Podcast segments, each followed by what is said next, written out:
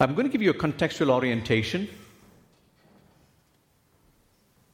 Contextual orientation to the passage, 2 Samuel chapter 11. Biblical passages that you need to keep in mind. This is for you to keep in mind and go back home and read about it. I want to give you a frame of reference so that you have your bearings. It's like your GPS. Okay, so I'm going to do that. And the GPS coordinates are the GPS coordinates so that you will not lose your way Uh, are 2 Samuel chapter 11, Genesis chapter 3, Matthew 4, 1 Peter 1 and 2. A little more detail 2 Samuel chapter 11 is what was read. Genesis chapter 3 is the fall of man. Matthew chapter 4 is the temptation of Jesus. And 1 Peter 1 and 2 is calling to live holy lives. Have you got an orientation? Using the biblical passages as GPS. Now let's begin our journey to study and partake of the Word of God together. Key principle that we're going to use is whatever you reject, you have to receive in its place. It's from Matthew. It's a principle that people rarely use, but it's a principle that's got profound impact. Whatever you reject, you have to receive in its place. If I choose to reject hate, don't leave yourself empty. Receive love. Because if you leave it empty, something else will fill it. If you choose to reject anger, fill it with peace. If not, something else will fill it. It's a biblical principle found in Matthew. That's what we'll be applying here. So I've given you the GPS coordinates, biblical passages, and I've given you the principle that we'll use as we travel on this journey. Characters in the passage David, he was at the pinnacle of his life. You saw that last week. He was at the pinnacle of his life. He was a successful leader, mighty warrior, and a person who did what pleased the Lord. A man after God's own heart. In Acts 13:22, God testifies concerning David, I have found David, son of Jesse, a man after my own heart. He will do everything I will uh, I want him to do. He will do everything I want him to do. The next character is Bathsheba and Uriah. Bathsheba was a religious woman who was the daughter of Eliam, and the wife of Uriah the Hittite. She was a religious woman. She was a religious woman. She followed the religious rites. Uriah was a loyal soldier in David's army, husband to Bathsheba, and he was on the tour of duty in the service of his king and country. He is mentioned in 2 Samuel chapter 23 among David's mighty men. Then we have Joab. He was a commander of David's armies, extremely skilled and valiant on the battlefield. He was loyal to David for almost four decades. He was loyal to David for 40 years. Then we have the other soldiers who were part of the battle, who were part of David's army, who was with Uriah when they attacked the city of Rabbah. And finally, the son who was born to Bathsheba, the first one, who was born as a result of the relationship between David and Bathsheba. So these are the main characters in the passage. In 1 Chronicles 3, it lists the sons of David with the names of his wives. He had six wives and many concubines, David, before he took Bathsheba to be his wife. And this was in Jerusalem. Altogether, he had total seven. As you can see, David is at the pinnacle of his life, of his career. And you can see the main players. Now I've captured them in a pyramidal format. So you can see who comes at the, uh, at the bottom of the pyramid and who's at the top of the pyramid, symbolic of where David is. Bathsheba was a devout woman diligently observing the religious rites, and she was taken for another man's pleasure. Here is a religious woman who was fulfilling a religious right, rites taken to fulfill another man's desire. That's Bathsheba. Uriah. He was rewarded with death for his loyalty and devotion to his work and master. That's Uriah's case. Extremely devoted, extremely loyal, rewarded with death. Joab, a loyal commander who is forced to choose the fate of his staff. The commander who has now to choose who gets to be killed, who does not. A difficult choice. Then we have the soldiers who fought in the battlefield, who lived to serve their country, whose ultimate goal is to serve the king and the country, but who was purposefully killed because they were with Uriah.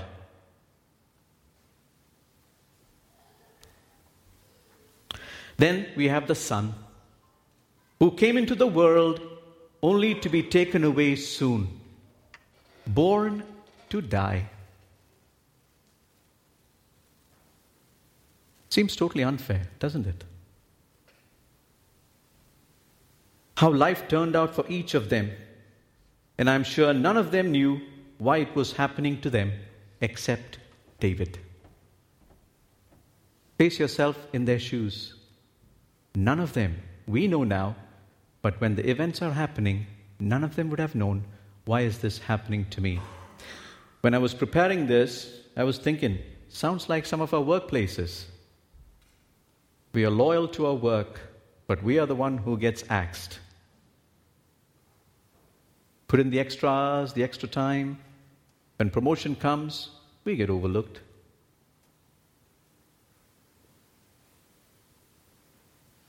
When there's downsizing, you've got 20 years, but who gets axed? You get.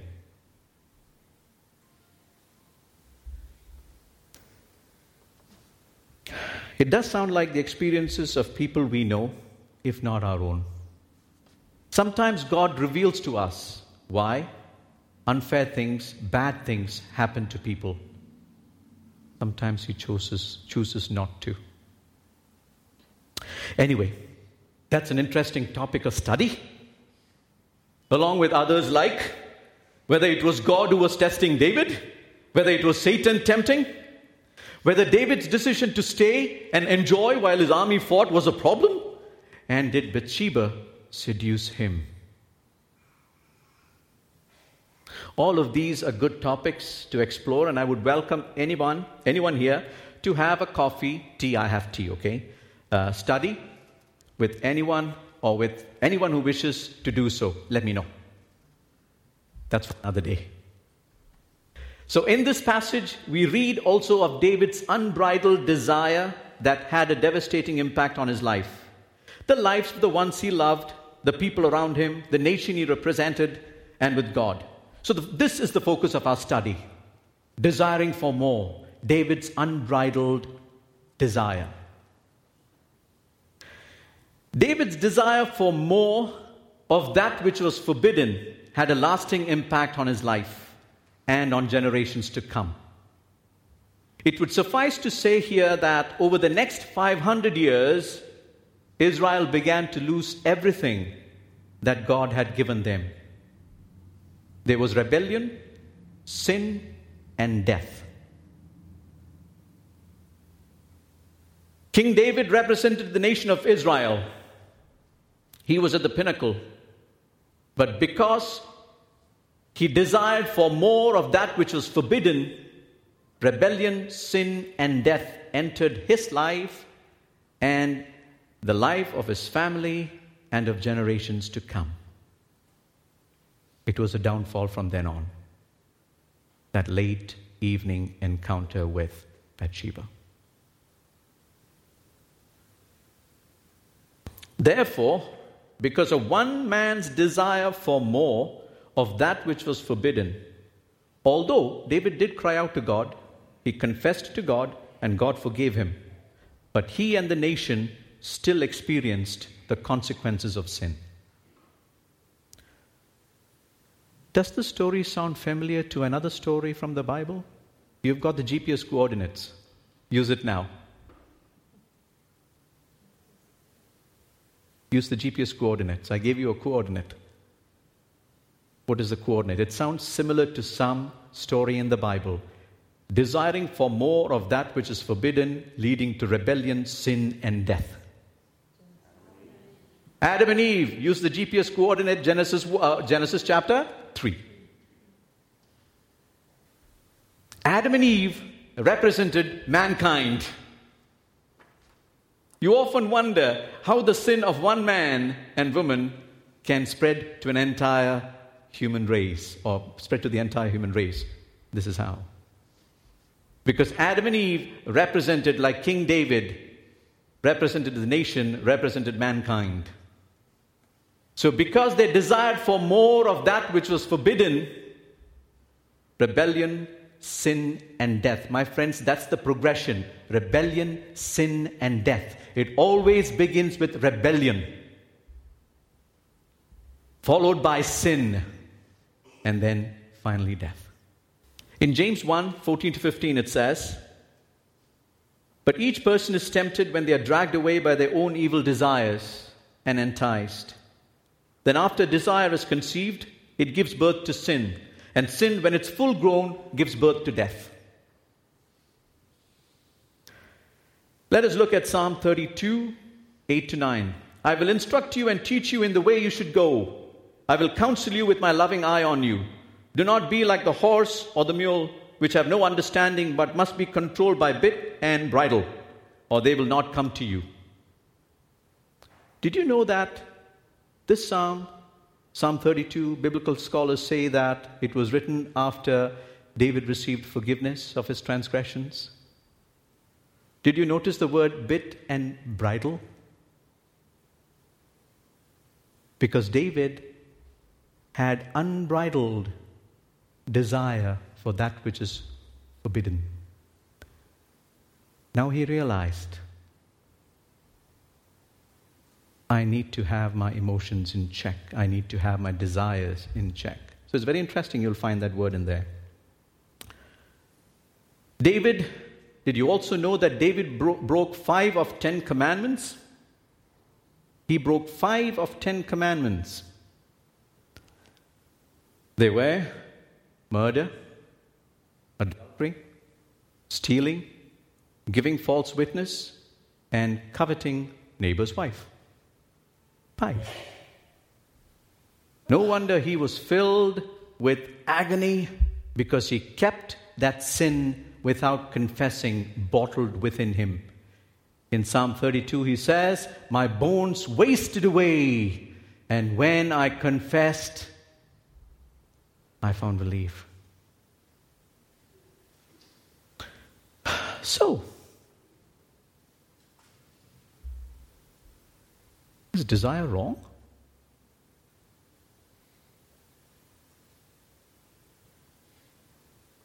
Some world religions teach that people need to eliminate all desire and every longing people need to eliminate. And if one is to be free from suffering and transcend into eternity, you have to eliminate all desire. So, if we get rid of all desire, wouldn't we be getting rid of all the desire to do good too? I see that as a problem, and that will not be a healthy way to live. Therefore, desire is not wrong, but what have we set our desire on is what matters. What have we set our desire on is what matters. So, is desire wrong? Some religions teach to eliminate desire, but that's problematic. Desire is good, but what we set our desire on is what matters.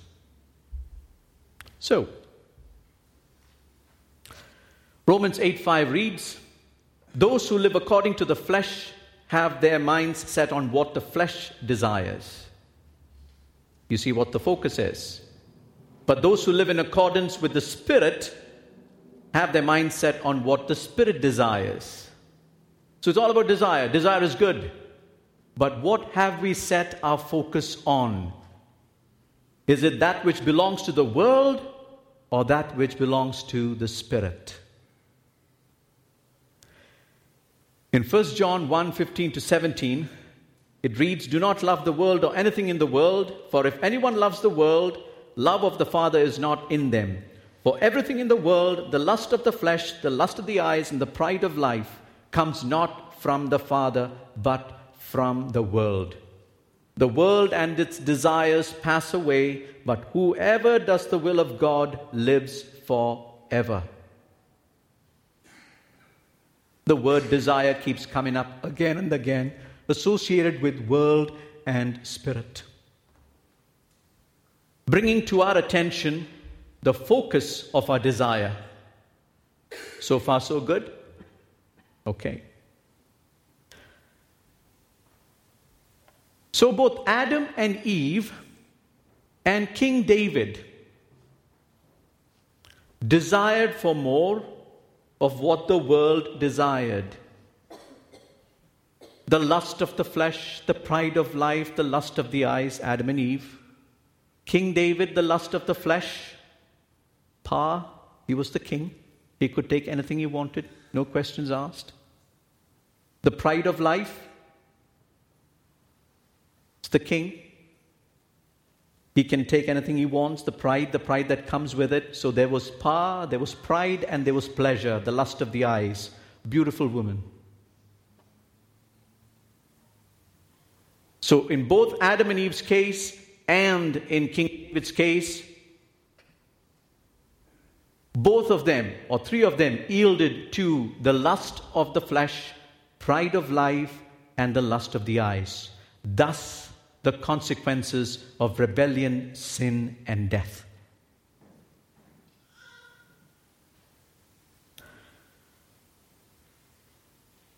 Bobby, this message is gloom and doom.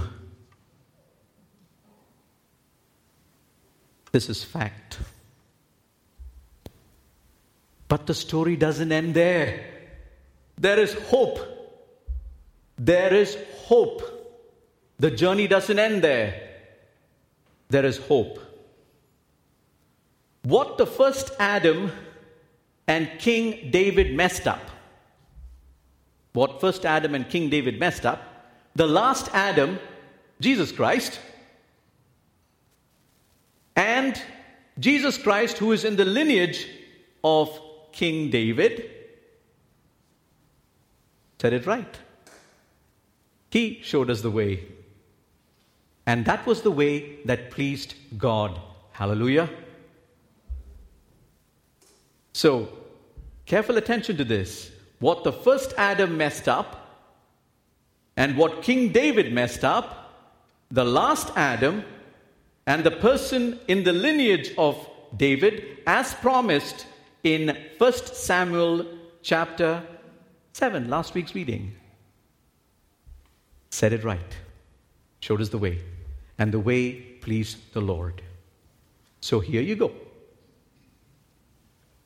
Jesus Christ was a representative of mankind, and he's the King of kings and the Lord of lords, of nations. Instead of rebellion, he obeyed. Instead of committing sin, he served. Thus bringing life eternally. I hope you get the spiritual truth. Jesus Christ had to set the record straight because Adam and Eve and David messed it up. So when Jesus came, instead of rebellion, he obeyed.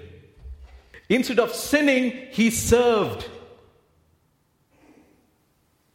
And instead of experiencing death, he experienced life, life eternally, and brought us into life eternally with him. I think that deserves a hallelujah. I'll leave the hallelujah to you. Isn't this exciting? That's why I was excited to bring the word and to partake in it together with you.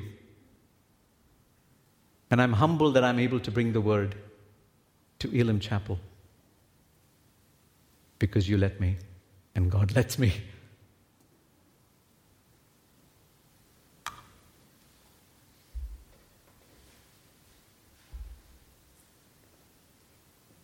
So, Jesus Christ, He desired for more. He desired for more. He desired for more of what the Spirit desired. So, when Jesus Christ started His ministry at the age of 30, guess what? King David became king at the age of 30.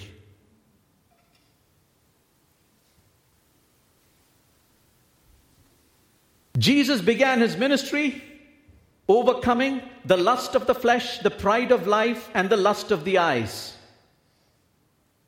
Jesus Christ obeyed, Jesus Christ served, and Jesus Christ lived, brought life, or bought life. He desired or he overcame the lust of the flesh, the pride of life, and the lust of the eyes. Where Adam and King David failed, Jesus Christ was victorious. Hallelujah. Jesus Christ was victorious.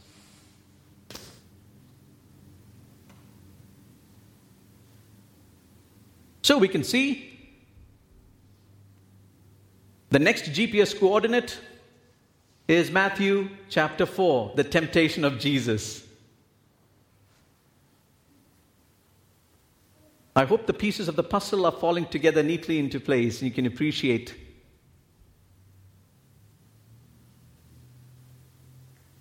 So, Jesus Christ, instead of the focus of his desire being worldly, he focused on that which matters to God, spiritual desires. He chose to know God in the temptation of Jesus right after his baptism the evil one asked him, or the devil asked him, If you are the Son of Man, command these stones to turn to bread. And what did God say, or Jesus say? Man shall not live by bread alone. First spiritual desire, focus of first spiritual desire know God. Know God through His Word. Man shall not live by bread alone to fulfill the lust of the flesh, but the desire, the focus of the spiritual desire should be knowing Him through His Word. Eat the Word. Remember the principle? Whatever you reject, you need to receive something in its stead. So if you reject the lust of the flesh, please receive something in its stead.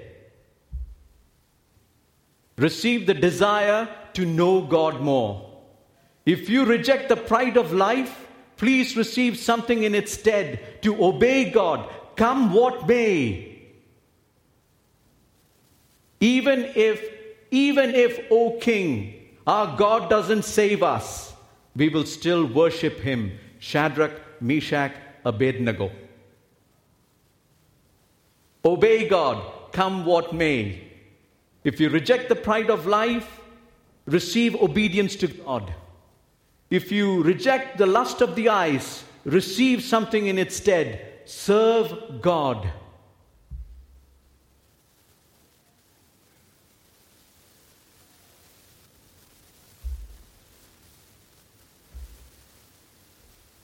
Did you know that David fell into the sin with Bathsheba because he chose not to serve? He decided to stay at home and not go and lead the army in the service of his God. So sin entered.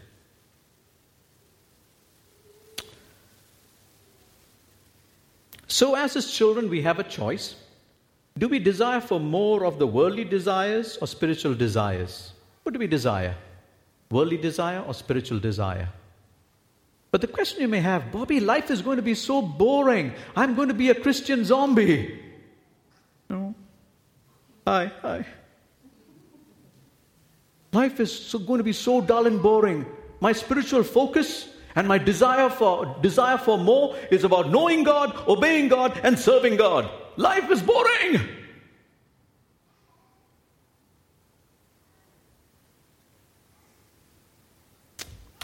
No, I don't see any zombies in our midst. I see happy Christians, joyful Christians. Struggles, yes, there are. Pains, yes, there are. Spiritual battles, yes, there are. Despair, there is.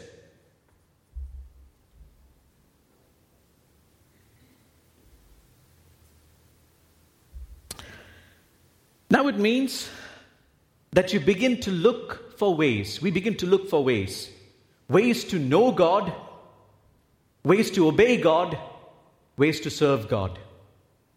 We have to be deliberate. Because our tendency, because there is a spiritual man and there's a carnal man, there is a conflict always. And we have, we have to be mindful, to be deliberate in our focus of our desire, desiring for more of knowing God, desiring for more of obeying God and serving God. What does that mean? We get to enjoy life and live abundantly here on earth and eternally after you leave this earthly body behind. Double blessing. We get to enjoy the spiritual blessings and we get to be blessed eternally as well. So you can see this leads to eternal separation, this leads to eternal salvation.